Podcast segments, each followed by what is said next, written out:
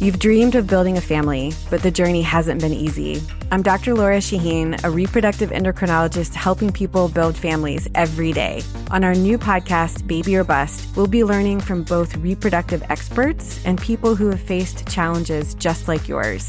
Join us every week for Baby or Bust, wherever you listen to your podcasts. Make sure to follow us so you never miss an episode.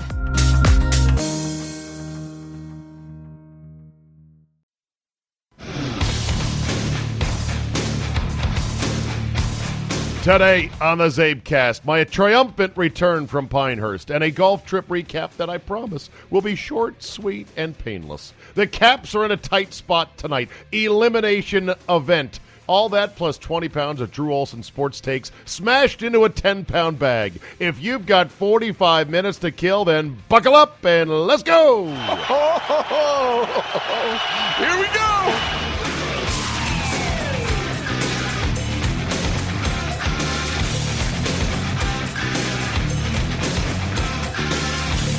Monday, May 21st, 2018. I am back from Pinehurst. Thank you very much for downloading today's Czabecast. Thank you for the two days off as well. I appreciate it. By the way, ta-da! We just went over a half a million downloads in little over four and a half months now. I'm not good at math. January, February, March, April, May. Yes, four and a half months. Uh, we just topped our 500th download of this very Czabecast. I cannot thank each and every one of you enough for that. It's been fun. It's been good. And, you know, uh, maybe I can make a nickel out of this game at some point. Who knows? Going to work on that next. Not looking to gouge anybody, but looking to continue to be able to provide quality spoken word entertainment to you for, if not free, next to nothing. How about that? So, got back from Pinehurst, which I should clarify is technically Southern Pines. We did not stay at Pinehurst Resort. We stayed at Mid Pine. We actually stayed at Pine Needles, which has a sister course right across the street called Mid Pines. They are both absolute gems.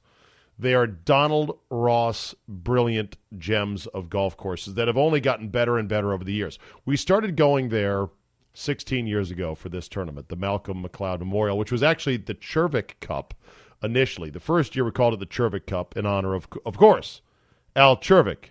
You know, hey, hey, uh, call it the Czervik Cup. I think I have some uh, Caddyshack on here.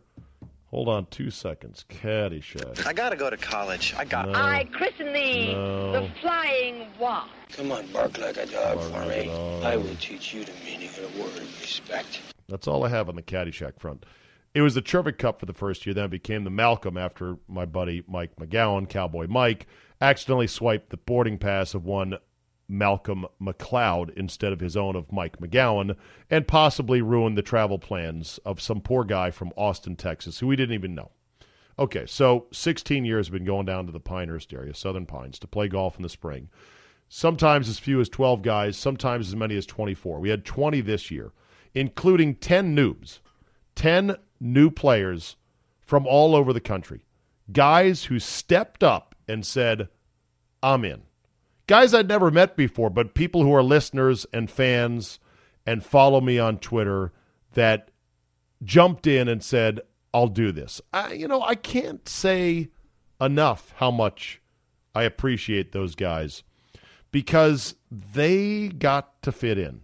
Guys can be tricky at times with the fitting in thing. Like, you know, hey, I'm part of a group. I don't know, you know, where I stand, you know, and how much shit should I give a guy? I'm a new guy around here. Well, let me tell you, these guys were champs. And I can't say enough. 10 noobs, only one of whom I knew. And we played 90 holes of golf in and out of the rain. Ridiculous rain, by the way. Caribbean rain plume is the name. The name of that stupid system that plagued the East Coast for the better part of all last week and, and this weekend till it finally kind of gave way. Caribbean rain plume.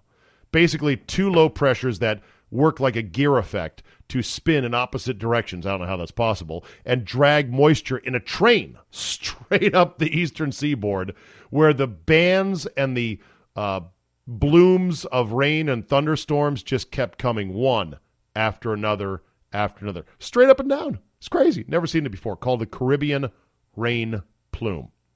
So we got all holes in, which is not only a, a bit of a, a miracle, but it's also a testament to the fact that when you go to Southern Pines, Pinehurst area, it, everything is sand. All the soil sand based. And so therefore it can absorb a lot of rain and still be very playable. And they even let us off the cart paths for much of the weekend until finally they said you got to stay on the cart path because we've had too much rain.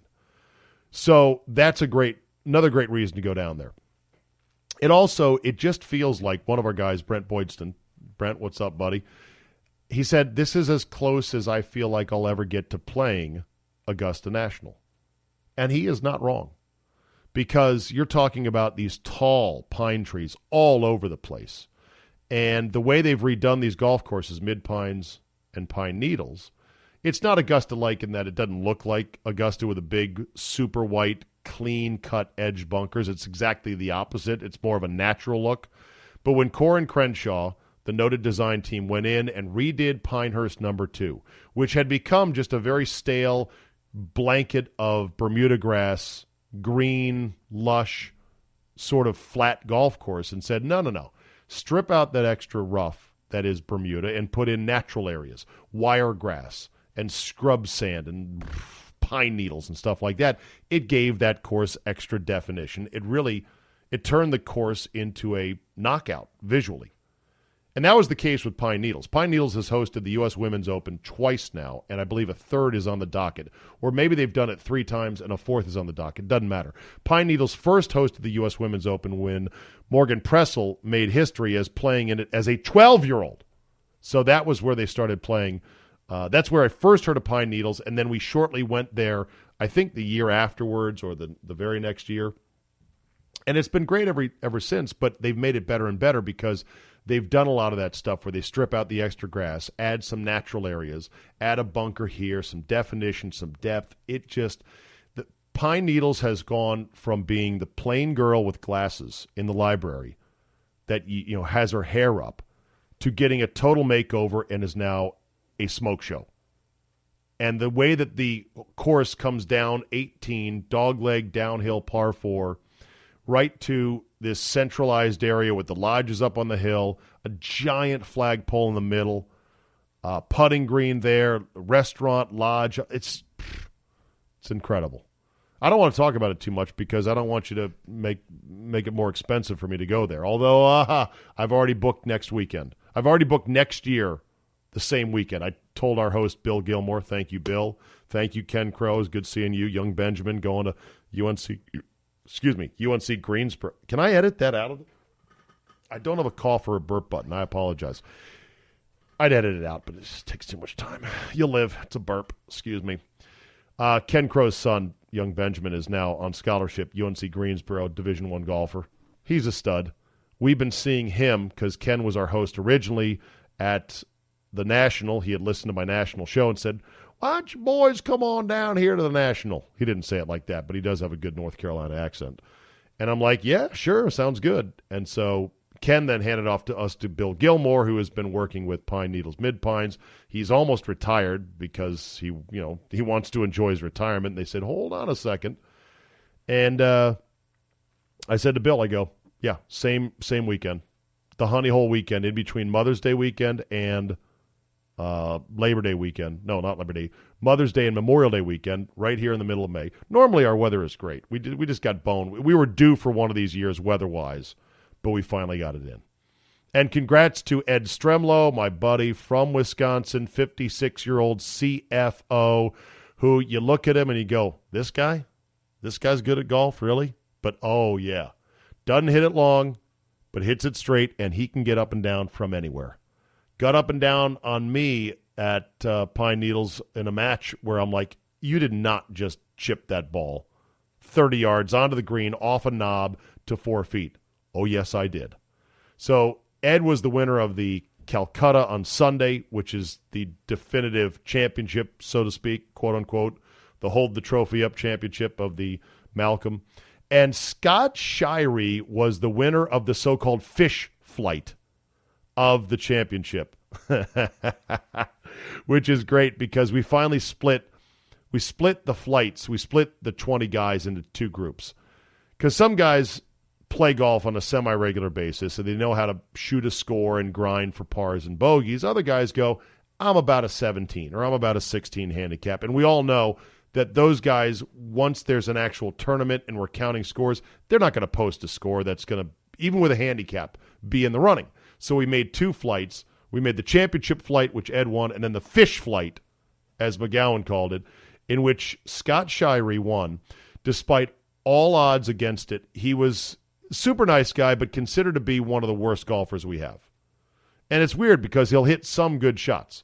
Tall, lanky fella, uh, always well dressed, the latest in equipment, super nice guy, but hits some really crooked shots. Bad short game. All the hallmarks of not very good golfing. When I did the auction for the Calcutta, I started him off at one dollar, which is quite an insult because most guys I started out at forty bucks. Okay, who wants a piece of so and so? Forty bucks. Do I hear forty five? Do I hear fifty? Do I hear sixty?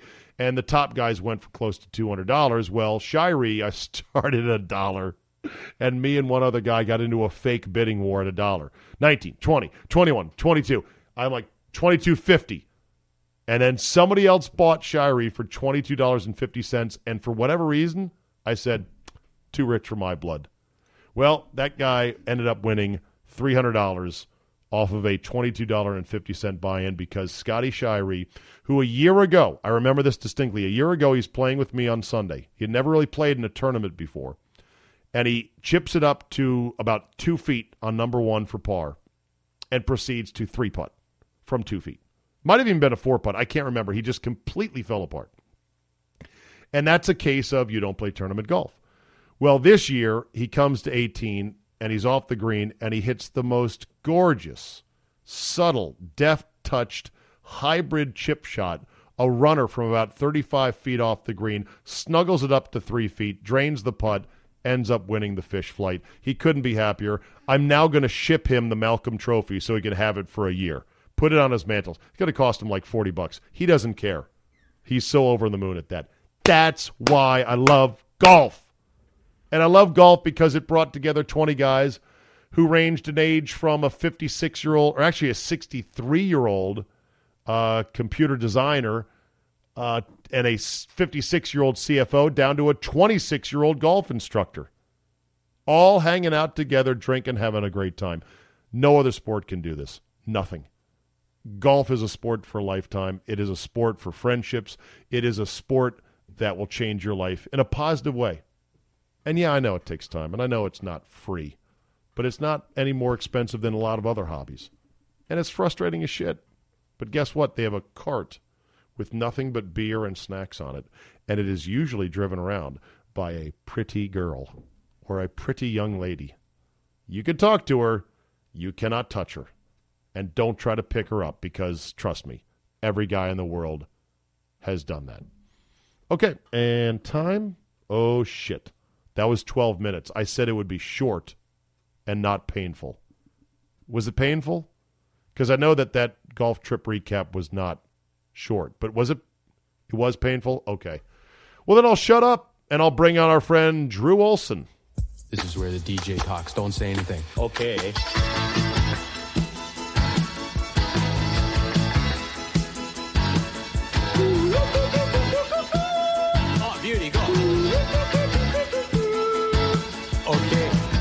Good day. Welcome to our single. Tell me a story from the weekend, Drew. Um, I, I try to get my lawn cut. You're doing that dance around the rain, and then you got the hayfield we talked about. It's purgatory. It's first world problems, I know, but fuck. Well, even rednecks who are not first world. Well, I guess we're all first world here in America, right? But even rednecks with uh, a very humble property and a lawn that has to be mowed, he too is at the whim of the weather and at the whim of the rain gods. Okay, so how wet can it be for you to cut it? Like how wet? Uh, there's no law. You get a better cut when it's dry. That goes without saying because the wetness clumps up the grass. The blades don't slice the grass as crisply. Yeah. Uh, when it's wet, there's a little bit of slippage there. In fact, I just went out this morning and I knocked out half of my property because it's got to be knocked back from probably like 10 inches down to four. And it's a very sloppy first cut. I'm going to loop back in two days and give it a proper cut, and then it'll be looking nice. Oh, See, you're on top of it. Yeah, well, I'm sort of on top of it. How about you? So you you haven't cut your lawn yet? No, I did it yesterday. I did half of it yesterday because I was I had an engagement. I was actually with Bubba Watson yesterday. Uh, more on that in a second. Drew Olson joining us here on the Czabecast. Rolling start. I love the rolling starts. How you doing, Big Drew? I'm doing great, Zay. Doing good. So before we get to Bubba Watson and the Rockets and the Warriors and my Capitals and a bunch of other stuff, uh, before we get to all that, as far as cutting your grass, you use a push mower. I do. Yeah, my um. Do you bag my- it? No. I So you mulch it. Now, Yeah. mulching when it's wet and long gets to be almost impossible. Yeah, you get a hayfield. You get the. You you get the. It's bad. it's bad. So, what kind of mower do you have? I have a uh, Toro. Oh, good. Toros. Self-propelled. Toros, some of the best mowers out My, there. my riding mower took a shit like two years ago, and I think I'm only going to be in this house another year, so I just didn't want to pony up two grand to get a new one. All right, so what do you have? The Toro Recycler 22 inch? Base, yes, You do. It's- that's the industry standard. It's the best, isn't it? I, I don't know. I just didn't know if you're one of the guys that knew exactly the model that you have. Oh no, that's this is my second one. I'm quite happy with it. Okay, uh, 299 It looks like 289 Yeah, somewhere in there. at your local big box store. Yeah, good old Toros, man. Toros and Hondas uh, are the best. Although I think they all use Briggs and Stratton engines. They do, and Briggs and Stratton is a Milwaukee company, so I'm supporting the local economy Are they really? vicariously. Yeah. Good. Yeah, I guess the But here's the thing, Czabe. Like this this mower that I have, I'm happy with it. But the last one I had, I think it lasted five years. It should last longer than that. It what should. happened to it? Did you change the oil? Not I change did the oil. religiously change the oil plug? filter all the time. Spark plug. I did everything I could, and but How'd it the die? shelf life on it is not as good as it. Did you leave it out in the rain? No, no, it just What happened to it? it just wasn't as efficient. Uh, start. Well, actually, well, there, the one Did it problem I had. start? Yes, uh, yeah, but yeah, but I'm trying to get to the diagnosis, doctor, yeah. and you're not giving me any help here.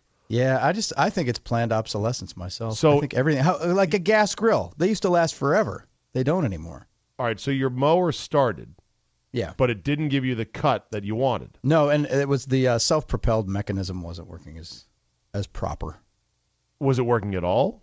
No, no. Uh, by the end, it wasn't. I was pushing without self-propulsion. Okay. So the idea of So having the- the, self-propelled is, was defeated, and that's what cr- crippled it. So so the so to get that fixed uh, for two hundred and ninety-nine dollars, you get a new one. well, that's true. There- You're right. Any fix would have been hundred dollars minimum. Yes, And now you're halfway to a new mower. It makes no and sense. that's where. So that's good and bad of the kind of the planned obsolescence. You're buying a new mower, but Okay. uh, like anything over a hundred bucks on a three hundred dollar mower is a ridiculous repair expense. Okay, so do you plan on buying three mowers over 15 years to the tune of a $1,000?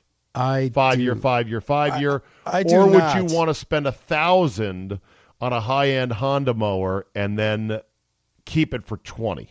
I do. Well, I'm. Uh, I'm. I don't know how much longer I'm going to be at the stately Olson Manor with uh, three quarters of an acre. So I don't. So you you don't want to be in it for the long term. I'm not in it for the long term now. By the way, you get a Honda uh, you get a Honda HRX 217V for only I- five ninety nine. That's twice as much, but that is a more robust mower. I had a Honda um, before I started buying the recyclers. I had a Honda that lasted me eh, ten to fifteen years. Okay. So yeah, I can. I can vouch. All right. Well, you are the equivalent to me on the grill front because I bought a Brinkmann grill famously three years ago. I think it was three years ago. And I said, I'm not putting a cover on this grill because I found that grill covers A, tear, B, fade, C, rip.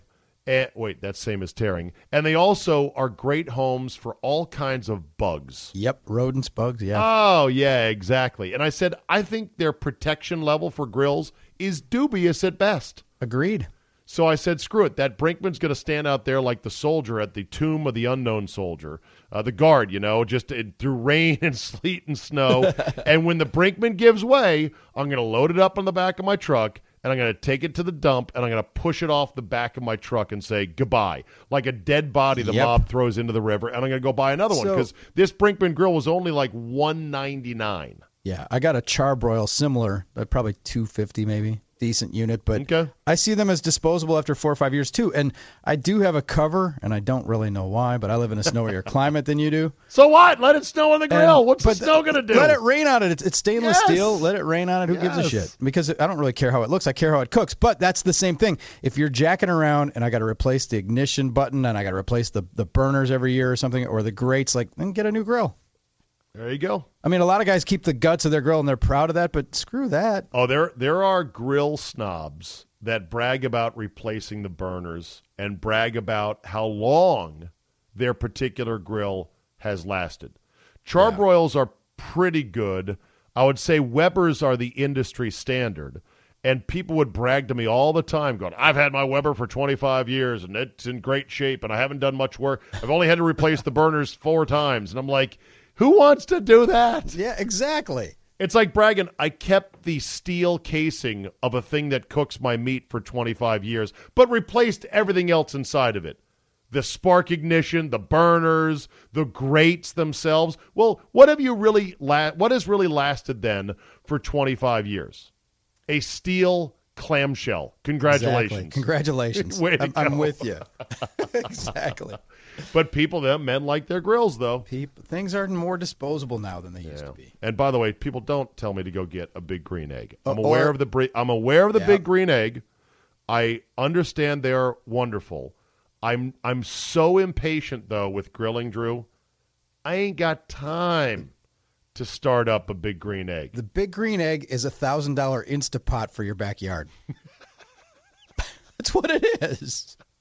What's an Instapot? Instapot is the kitchen appliance that everybody says you got to have because you can make shit really fast and it's awesome and people it's got all its devotees. Just Google it and you'll see Oh, what I'm talking. okay. It's the one pot meals you see on the cooking videos you see on Facebook and stuff like.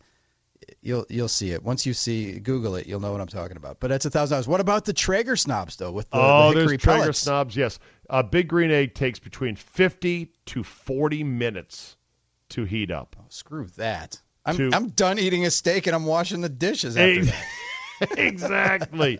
Ain't nobody got time for that. No, and uh, it's a great idea in theory, but that's another product that yeah I don't need. Yeah, uh, that's too opulent. And you're right. Uh, my my grilling tends to be I'm hungry, I'm going out, fire it up, I want it to be hot. That's why I'm not a charcoal guy. Me neither. Propane is so much better than charcoal to me. It's not even close. As uh, Hank Hill said, propane and propane accessories. And don't tell me that you can taste a difference with the charcoal because you can't.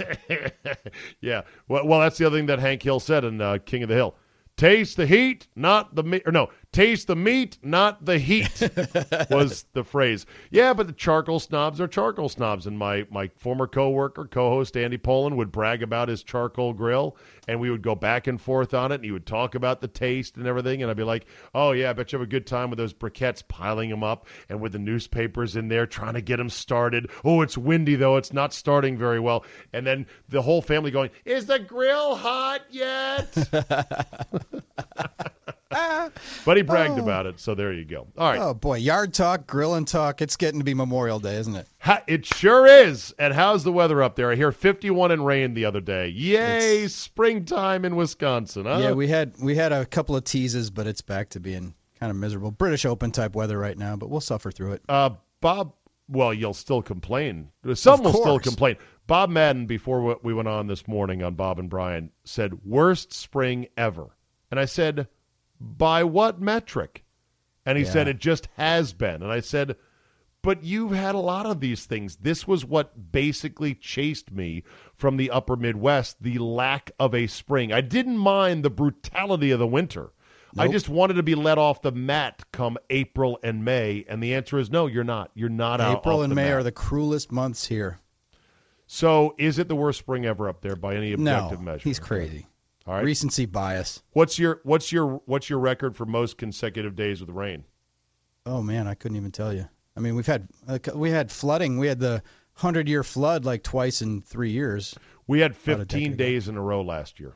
Oh, hello Seattle. And that right, and that is a new DC area record for measurable rain uh, consecutive days. I think what got Bob is that we got the April snowstorm this year, and it dumped you know four or five inches just after we after it had been seventy five degrees. We got dumped. Nobody likes the April snowstorm. No, So anyway, okay, let's get to the sports, shall we? Uh, Yes. The, uh, the Capitals tonight, Drew.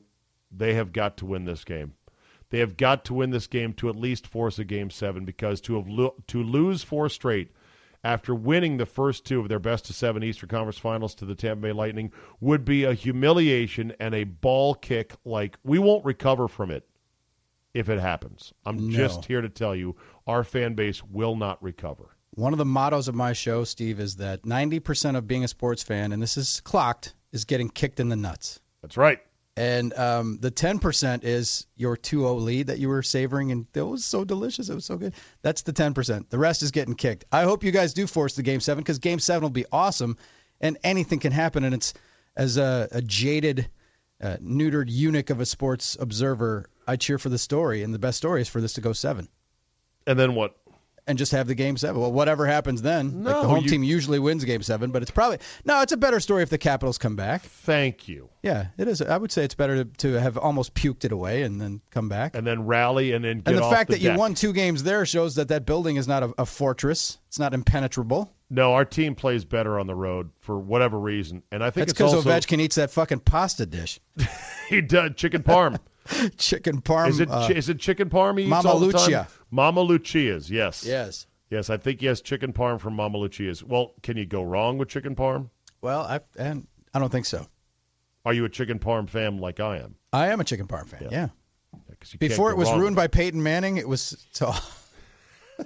chicken parm. You taste so good. yes. So when the, when the Caps were up two nothing, there was unreal giddiness and presumptiveness amongst the fan base and those in the media, and yes, I'm including myself, that this thing was essentially over. I never said it was over. I just said I'm enjoying the ride, and I feel like this is going to end well. That doesn't mean I said it's over. I understood it could turn like this, and it has. Do you believe in karma? Do you believe in the karmic sports gods punishing Not- those who get too cocky? No, I'm not that superstitious.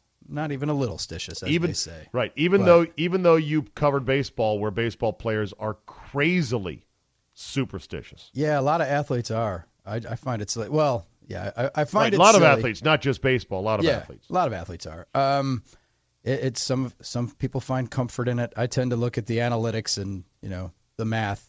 In fact, I would direct you to one of my favorite sites, WhoWins.com.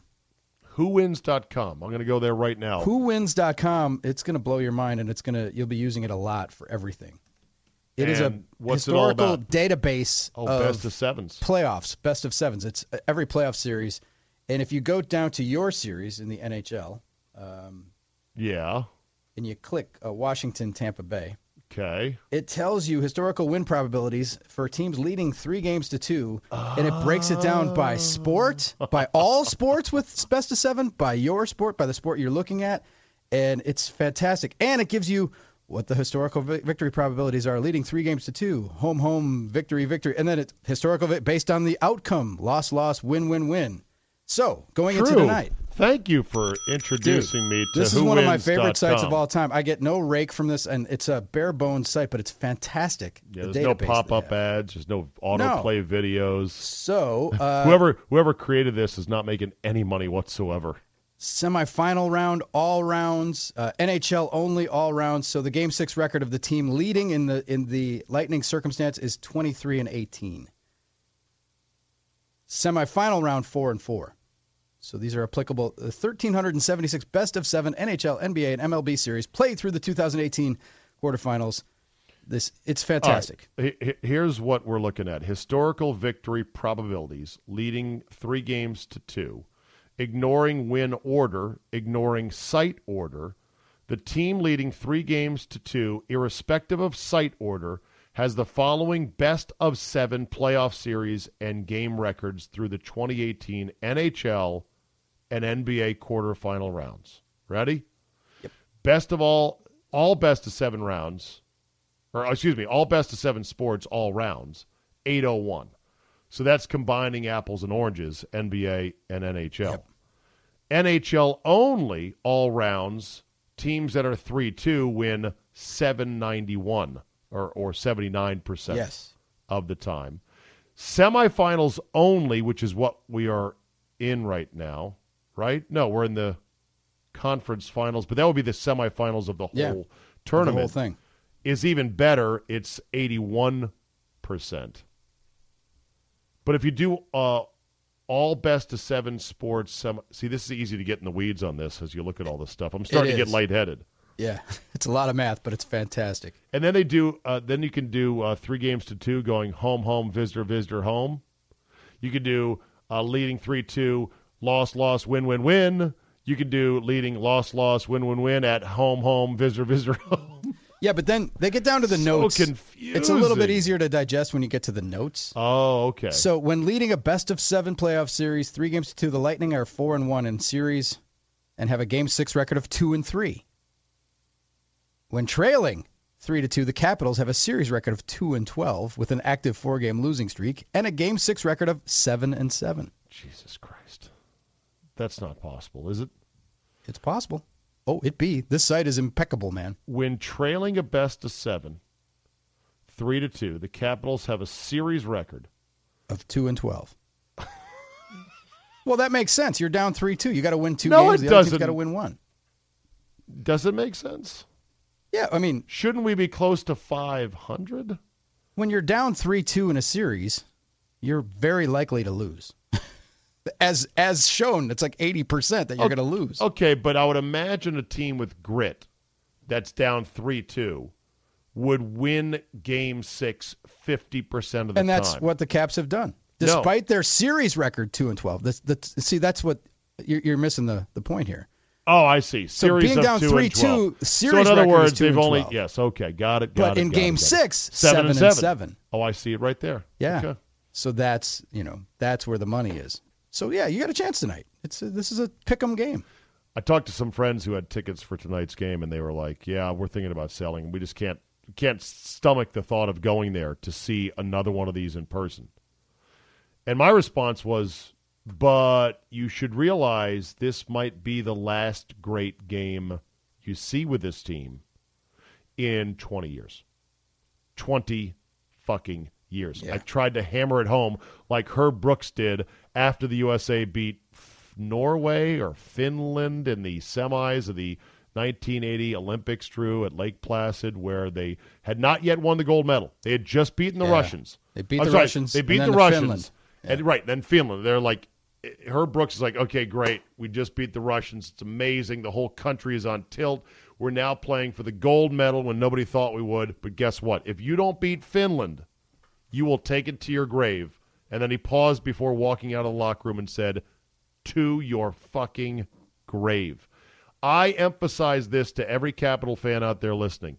If you have tickets for tonight's game and you choose not to go because you're like, ah, my balls hurt from all these kicks by this hockey team over the years, I'm going to tell you right now, this could be the last stakes game played in our barn for 20 fucking years. Here's why. Next year, they could miss the playoffs. Yes, they could. And the year after that, Alex Ovechkin might be traded or retire or who knows. Or someone else. Or Ovi may play forever, but the rest of the team may crumble around Or him. they could fire the coach or GM and watch them go on to go to the Stanley Cup with another team. well, they could. I'm just painting the I'm just- downside. wait, I'm saying they, they did. Well, I they? know.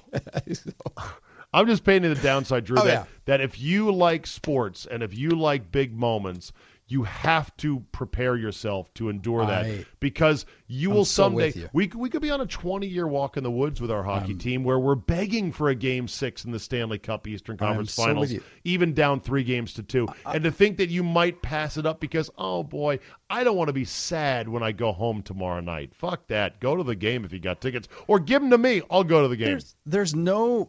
We've lost our innocence as a sporting public. The the the impulse. The first impulse is that guy who's got to declare that you know your team throws an interception on the first drive of the season. Well, we fucking suck. This uh, Super Bowl's over. We can't make the playoffs. This is it. This and it, to jump off the bandwagon is a stronger impulse than to get on. And as I said, ninety percent of being a sports fan is getting kicked in the nuts. It's always been that way Oh yeah. always. But people want to protect themselves, and it's like they don't want to go all in on teams. Is it? But it, well, the Brewers a couple years ago, they're uh, even last year, They were they were beating the odds. They were scrappy. They were fun to watch. They were having you know doing crazy shit in the, in the dugout after home runs. And people are like, "Is it time to buy in with the Brewers? Is it time to go all in with the Brewers as a fan?" Like, are you fucking kidding me? Like, why aren't you enjoying this? Yeah. Like, what you're afraid? So if I invest what first of all my emotional capital in pulling for this team, and then they don't win the World Series, I'll be disappointed and have my hopes dashed on the rocks. Therefore, I'm not going to. Makes no sense. People preventively do this kind of I crap know. now, and it's all the time. This gymnastics, it freaks me out.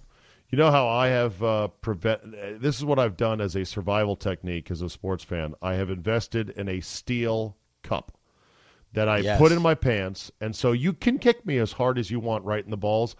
It hurts less and It- less these days because I am what I like to call a die easy fan.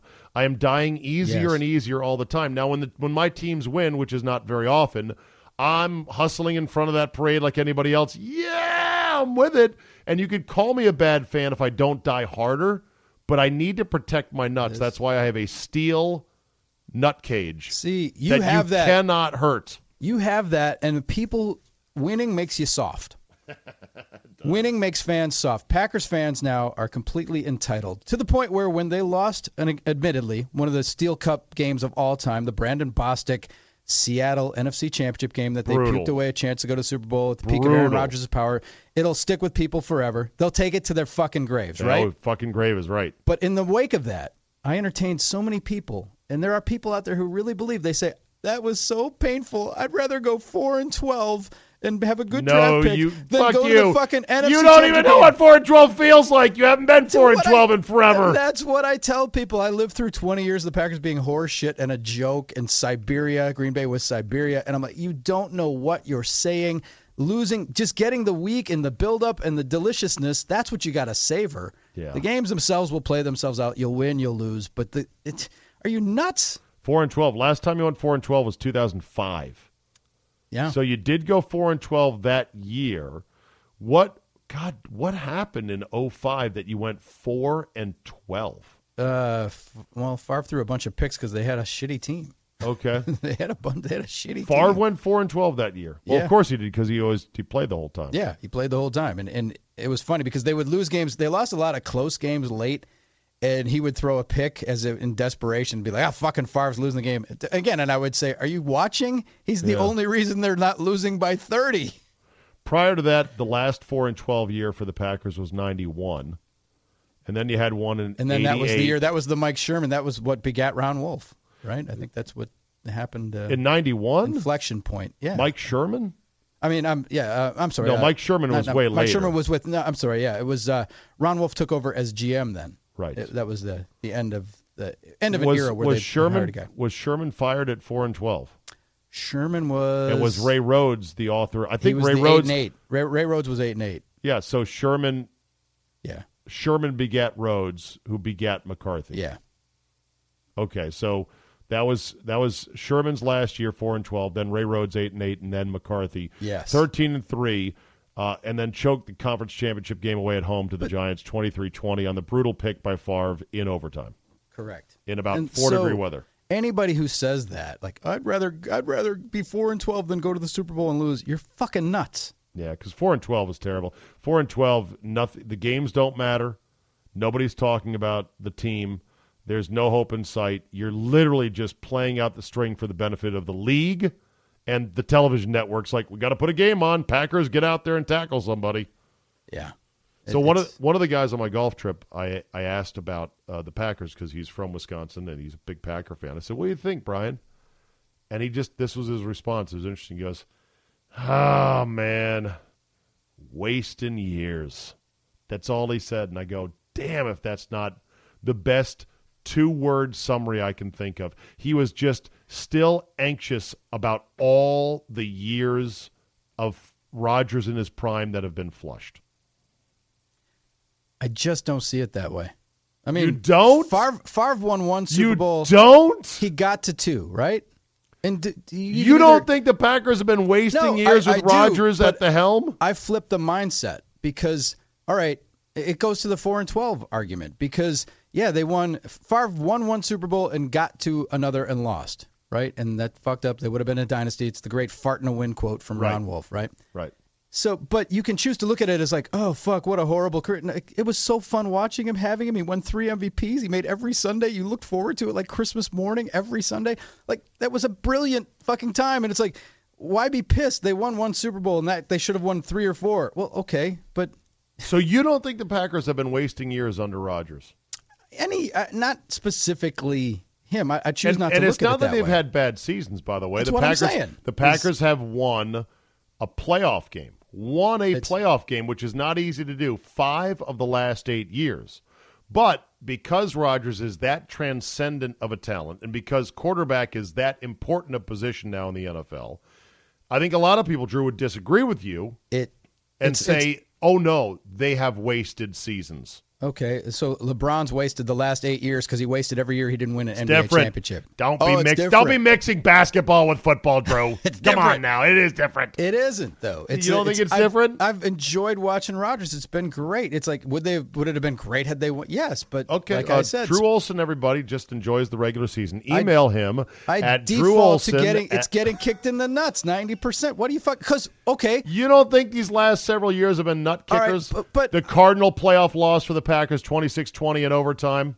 what The what Falcon say? game where they right, turned you inside out after the miracle at Dallas. Of course it did. Two but I years also, ago. I also got to see uh, Rodgers carve up Atlanta on the way to a Super Bowl championship with a team that was ragtag and So that's good enough then. Andrews. That's So good. you're still eating off of that. well to an extent, yeah, to an extent. Okay. But Well- let's look at the Patriots. Well, you know what? How do- what's the psychology of Patriots fans? When is when is it winning enough? Because they went ten Never. years between titles, right? And it, Well- they're never well, happy. Their mindset But- is every year we want to win the Super Bowl. And that's what it should be, and that's what it is in Green Bay. So every year, ninety percent of the time, you're fucking disappointed. Okay. That- that- some people don't feel With that. Packers fans, it is. Some some people But- don't feel that the Packers organization has the same maniacal focus and drive as the Patriots, which they should Okay, and but- could with an equal, if eh. not better, quarterback. Because why are you keeping this coach around after all these failures? And the Patriots went ten years between Super Bowls. They didn't change anything. They didn't, right? I mean, What do you mean, ten years be- between, between winning? winning? Super Bowls, Well, but they were going to them. but they didn't win. That's that's you know, You've been to two, yes. Not not seven. But the Patriots are freaks, and They've been to- they it- didn't win. Right. They they're freaks. A lot of Packer fans think the Packers should be closer to freaks. I'm just saying, pa- Patriots fans, they're happy when they win. They're pissed off when they lose. That's what fans do. All right, what's a good season for the Packers coming up? Let me just put a bow on this. A good season, twelve and four. And then what? Oh, I mean, you play till you let the chips fall. You're trying to get to the Super Bowl. So you're a chips fall guy even in the and NFL. four. Well, you know, I'm not a chips fall guy. I'm a I'm a chips okay. fall guy in the NHL and I'm a chips fall guy in the in baseball. I don't see if you can get to the conference championship game and lose. I don't see how you can say the season's a failure. What if you lose in horrific fashion like the Seahawks game? Like the Seahawks, game, that was 22 that's to an 9 epic. well, okay, is that better than? Would you rather get beat seventy-two to ten? Does that make it better? I mean, a loss is a So loss. To so me. was that year a success? that's a, to me? It's a success. So so 2014 was a success when the Packers lost to the Seahawks. It just wasn't enough of a success. Wow. Yeah, I I, can't mean, I can't even think that way. How could that be how could that season be a success? you- what are you talking about? They had You spurt jizz loads when your team gets a wild card. don't bring you bring up all these extra things, Drew. You're like, what about the Cavaliers? Well, the Patriots 20 years ago. Focus on this and now. Yes. How can the 2014 Packer season be quote a success when they had a ticket stamped and punched to the Super Bowl and threw it away? That's a failure. According to most people, It's all on the season was a failure. That's all in your because I want that chance. I want that ticket. I want to hold that ticket for that. You know, you just made the case. Wait a minute. Hold it. Don't be fucking playing that teletype machine. We're moving on. Why are you telling people to go to the Capitals game tonight when they can get kicked in the nuts? because it'll be the best game that they could possibly see maybe in 20 years. Which but is- I can tell you this, Drew. Again, Drew, going to the championship game is you, any Drew. game. One game's a crapshoot, small sample. You roll the dice. I tell you this much: I and a lot of others here ain't going to call this year a success for the Capitals. No how. Well, no, because I mean, you're look at the regular season record and look at your string. Because we had a ticket punched to the Stanley Cup Finals, and we threw it away. If they and lose. that's more egregious than losing in one game that you had a lead late. Yeah. It's more egregious. It's less egregious. It's different egregious. It's still egregious. Our our expected win probability was up there above 80%, and they couldn't get it done Yep. if they don't get it done. Now, can I? Yeah, go ahead. Which brings us to the Houston Rockets, who I guess in your world, Drew, should hang a regular season championship banner because they did win the most games this year. But now that they're playing a really good opponent in Golden State, guess what? Nowhere close to being No. Golden State's And level. and we knew that and the the president's trophy if you will is fool's gold. So, what do you make of the Rockets right now?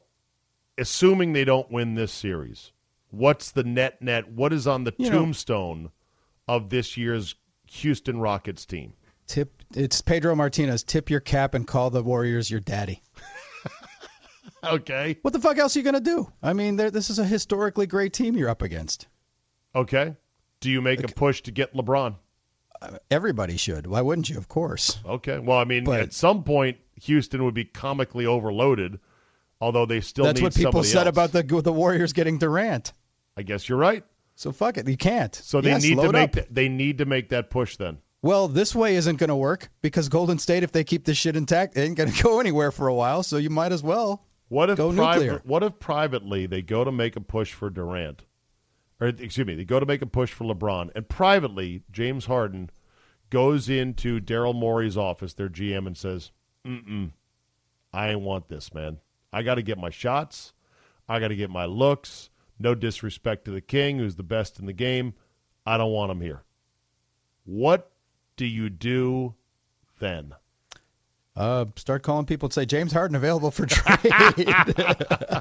Would What you can we get trade? James? Would you trade James Harden for He's a been 30, traded before. I know, but would you trade James Harden, who might be the MVP, for a 35-year-old LeBron James? yes, yes, every day, may not really love Houston. twice on Sunday.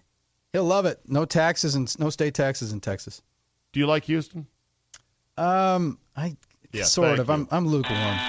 Listen, I have Hey. several really good good, Nice friends. people. Oh, as a city, I, I, have, mean, I love I, I, I love the people I know from Houston. I Yeah. shake my head in wonderment as to how they can live down there. It is so big. It is so It's so- massive. the highways have secondary highways Gridlock. just to get on the big highway. It's like, what's that road over there that's four lanes each way? Oh, that's the feeder road for this six lane each way super highway. exactly. And it gets hot. I've never been there in the summer. Oh, I have. And- oh, Oh, It- it's not humid as all get out. humid as all get out. Swampy. Oh. You're freshly showered. You walk out of your house to walk to your car, and you feel like you've been in a pool. Guess what? You're no longer freshly showered. Nope. It's almost like why bother, right? No. But so, all right. Here's the thing about the NBA. What's with these every game a 40 point fucking game in the conference finals? Is I know. can I be entertained by that? That was like watching an All Star game. Well, and before anyone shakes their fist and says, "Get off my lawn, you kids," don't forget the Lakers and the Memorial Day massacre of the Boston Celtics, where they won in Boston but- Garden by like thirty some odd points themselves. So these blowouts have happened before, but eight of with the eleven, frequency. uh, eight of the last eleven playoff games in the NBA have been snoozers, Yep. and six in a row now have sucked. Do you think? Okay, so Golden State lays down in Houston. Do you think it's like tanking a set in tennis? Like we're just going to conserve and save our bullets, and uh, this isn't going to go our way. Possibly, Strategic tanking in a game. I think there is a lot of give up to be sure. I mean, A lot of give up. but oh man, it, it's not a good product. Okay. It, it's not, uh, and I worry about the NBA. Nobody ever bitches about it like they did in baseball, which is silly. Baseball, the one sport without a salary cap, has the best competitive balance. Funny how that is, but there is luxury tax and sharing. There is, but come on. I mean, Uh, you know, a lot of teams are, but- are shed payroll. The Yankees shed a lot of payroll to get the basketball was one of the first with a cap, weren't they? And look at you know, look at the dominance. True. Look at the uh, you know. But it- you know we could have we could have talked in October and predicted what was going to happen with the conference finals. agreed. But you know that's pr- a product of that's a product of the fewest number of players on a team for any of the major sports. True. They play with five apiece, one less than hockey, and a whole lot less than football, and less than baseball with nine. So you need less guys, and one guy who's really, really good makes 10 times more the difference in a game like basketball, where he can touch the ball and try to score 50 times in the game. Yeah. Okay. All right. We ready for your favorite segment of the week now? I hope so. Oh so. man, I had one more thing to get to. Oh, you did? Oh. Okay, I stop the music. Stop the music, stop the well, have you looked at the time, Drew? We are we are going yeah. long. We're going deep. We're having a good time. go- Well, we spent a lot of time talking about yards and grills. we did not spend a lot of time about it. We spent a little bit of time about Okay, it. Okay. Uh, check the tape. Okay. Uh, just the sheer, I want to tip the cap, the sheer brilliance of what the Tampa Bay Rays are doing. and what are they doing? Did you see what they did over the weekend, starting Sergio. Romo? No. Back to back games, letting him pitch an inning and then bringing in the starter?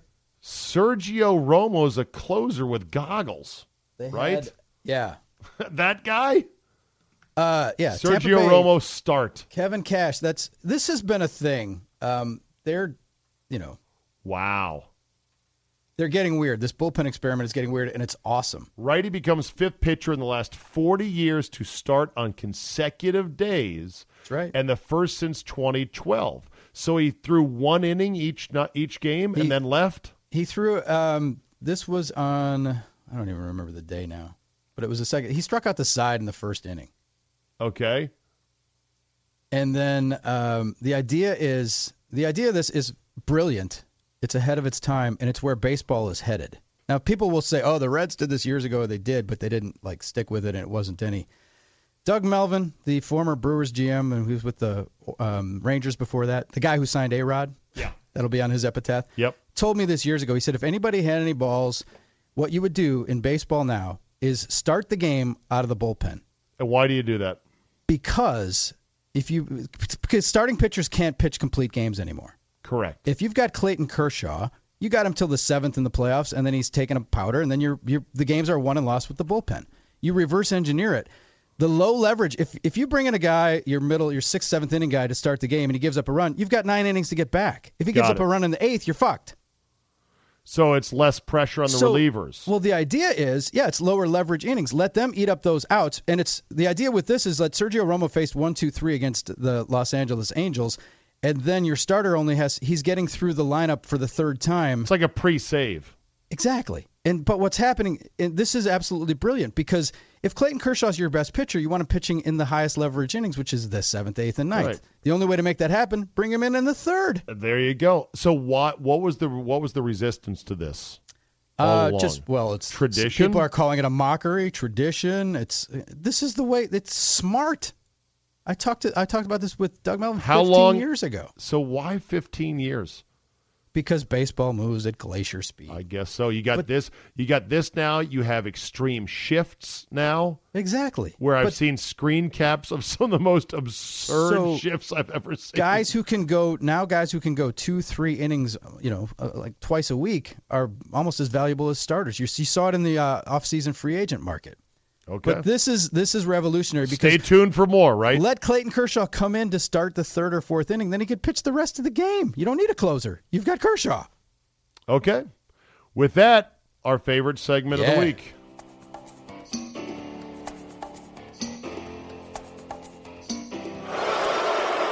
I'm not a good guy. I'm the guy. Fuck that guy. Fuck that guy. Okay, here we go. Who is your fuck that guy for the week? All right, I was gonna go with hockey. I had two of them chambered up, but since we just talked about baseball, You can still do that. I'll go with I'm gonna go with Rich Eisen Whoa! All right, you tell me why Rich Eisen gets your fuck Because- that guy for the week. Rich Eisen's been jumping on his soapbox saying it's time to outlaw the shift in baseball. Oh yeah, yeah. He's been on this jihad. To which I say, screw that. Let them shift all they want. Just fucking teach guys to bunt the other way or slap it the other way, and let's go around it, and then they'll stop shifting. But in other sports, they make rules like no zone defense. Oh, did you see the new kickoff alignments? I have. When did that come out? I was on a golf. Oh, late last week, you were on the golf course. Uh, the NFL has they've they haven't approved it yet, but there's going to be parameters for how many guys you have to on each side of the ball. You know where you can stand. It's it's a it's particular. Yes. Okay. Yes, but no, Rich Eisen. Like, what's the? Yes, the shift is okay, but the game will adapt and evolve. Let it adapt and evolve. It always has. Okay. All right, you, you maybe you're not you don't like this. That's not sexy enough for you. Okay, no, no, that's okay. No. My, my other fuck that guy is fuck anybody who says that the, the Las Vegas Golden Knights making it to the Stanley Cup final in their first year is an affront and to all things holy about sports. Fuck that guy. It's awesome. And just because your team sucks and all those teams in Canada can't fucking win and make it to the cup, too bad. You're badly managed, you're badly run, you have all the capital, you have all the fan base, and you still can't get there. Fuck you. Fuck that guy. Uh, that's a good one there. All right, I got two since you had two. First, fuck that guy, of course, Roger Stoko Goodell, for not suspending Eli Manning for defrauding people on his memorabilia. They said it was not a personal conduct violation. No, fuck that. Suspend the guy for four games. Send a message this will not be tolerated. But the biggest fuck that guy goes to one Scott Frost, now head coach in Nebraska, who's still running his mouth about the supposed UCF national championship. Bro, you didn't win it. You'll never win it. Shut up. Alabama's the champs. Scott Frost, fuck that guy. Love it.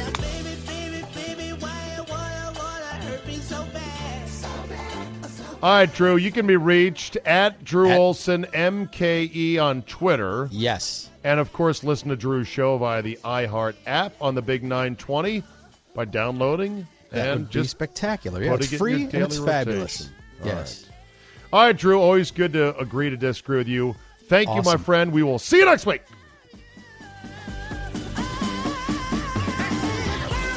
We'll end with this today. Sony, one of my favorite companies, is apparently getting out of the hardware biz. No, not possible. The new CEO of Sony is expected to unveil a three year plan tomorrow morning to shift away from gadgets as the company, the iconic engineering company, starts to rely more on gaming subscriptions and entertainment and content. Boo! Boo! Boo. No. No. It doesn't mean that Sony is never going to make a new gadget or a doodad or a camera or a thingy that I'll want to buy. And I don't think it means they're going to stop making cameras because I don't know if cameras are considered gadgets per se. It's just they're going to start focusing, at least from the story that I read, on where the money is and where the margins are better subscriptions and content and the like. I understand what they're doing, and I'm not necessarily even blaming them. We're kind of at the point where every gadget that there has been made, every gadget that you need, we have. And guess what? Every gadget you need, it's all on your phone. I'm not sure what else they could put into a phone, gadget wise, that people would want. But when you really stop to think about how great your phone is, then you realize eh, what else, what other gadgets do you need? Hell, even in terms of cameras, I'll be honest. A lot of the little videos and, and clips and pictures I took out there on the golf course this past weekend were with my iPhone 8.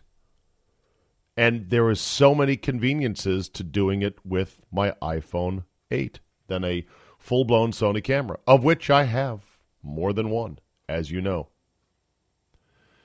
Still, though, for Sony, one of my favorite brands of all time, one of my favorite companies of all time, to say this, it kind of breaks your heart just a bit. And it makes you wonder well, at what point are there so many content providers, so many companies focused on subscriptions and entertainment, that it no longer becomes sensible to go chasing those dollars because we're we're drowned. There is a biblical flood of content. Uh, yeah, yeah, Czabe, like uh, your Czabecast now. Yeah, yeah, yeah, I get it. I'm throwing my 45 minutes a day, Monday through Friday, blink, onto that pile, onto that mountain. I am pissing into an ocean of content. It's just that my piss is the best piss. So I get that point of it. But still, damn you, Sony, damn you to hell. I buy all this shit of yours. I get a Sony credit card that gives me points for gadgets. and now you do this. Why, as Stevie, uh, was it Stevie Johnson? I think it was Stevie Johnson, wide receiver, Buffalo Bills, after dropping a would be game winning touchdown pass about six years ago, said on Twitter, Why, God, why do you do me like that? why, Sony, why are you doing me like this, man? Come on. Just keep making cameras, Sony. That's all I ask. All right? You still need to come out with the A6700 APS-C size sensor upgrade because we're all sitting here waiting on the, you know, we're sitting here as either A6300 owners or A6500 owners, and we're like, just make the 67 with a flip out screen that turns around for God's sakes and be done with it. And we'll buy it. I'll buy it. Maybe that's coming out soon. Who knows? Otherwise, heck, Sony, in terms of its hardware, they're not making a ton of great stuff. PlayStation 4 sales and PlayStation 4's life cycle, they say, is basically at an end point. Sony used to make mobile phones, a special Sony phone, smartphone, that went nowhere. Sony entirely missed out on the digital music phenomenon and that wave. Uh, Apple jumped in and started mowing their lawn and drinking their milkshake. Trying to think what else Sony, you know, Sony televisions, of which I have one or two, very good TVs. But guess what? The panels themselves are made in South Korea. They're just adding the hardware to it. They're just adding sort of the operating system, I guess, the buttons and the menus and everything else. But the actual display it, itself, made in Korea. So, yeah. Yeah, Sony. You bastards. Just make one or two more good cameras and then and then I'm good. I promise. But should I should I really use all those points is what I'm asking on my Sony credit card. Because if you're getting out of the hardware business, then maybe I'm going to be getting out of the Sony business. That'll be a wrap for today. Do me a solid. Tell two friends that everything else out there in the sports radio world is really crappy and that they should list on listen, insist on quality and listen to podcasts like this. Leave a positive review, download, subscribe at all the major podcast outlets. Again, thank you for listening, and we will see you next time.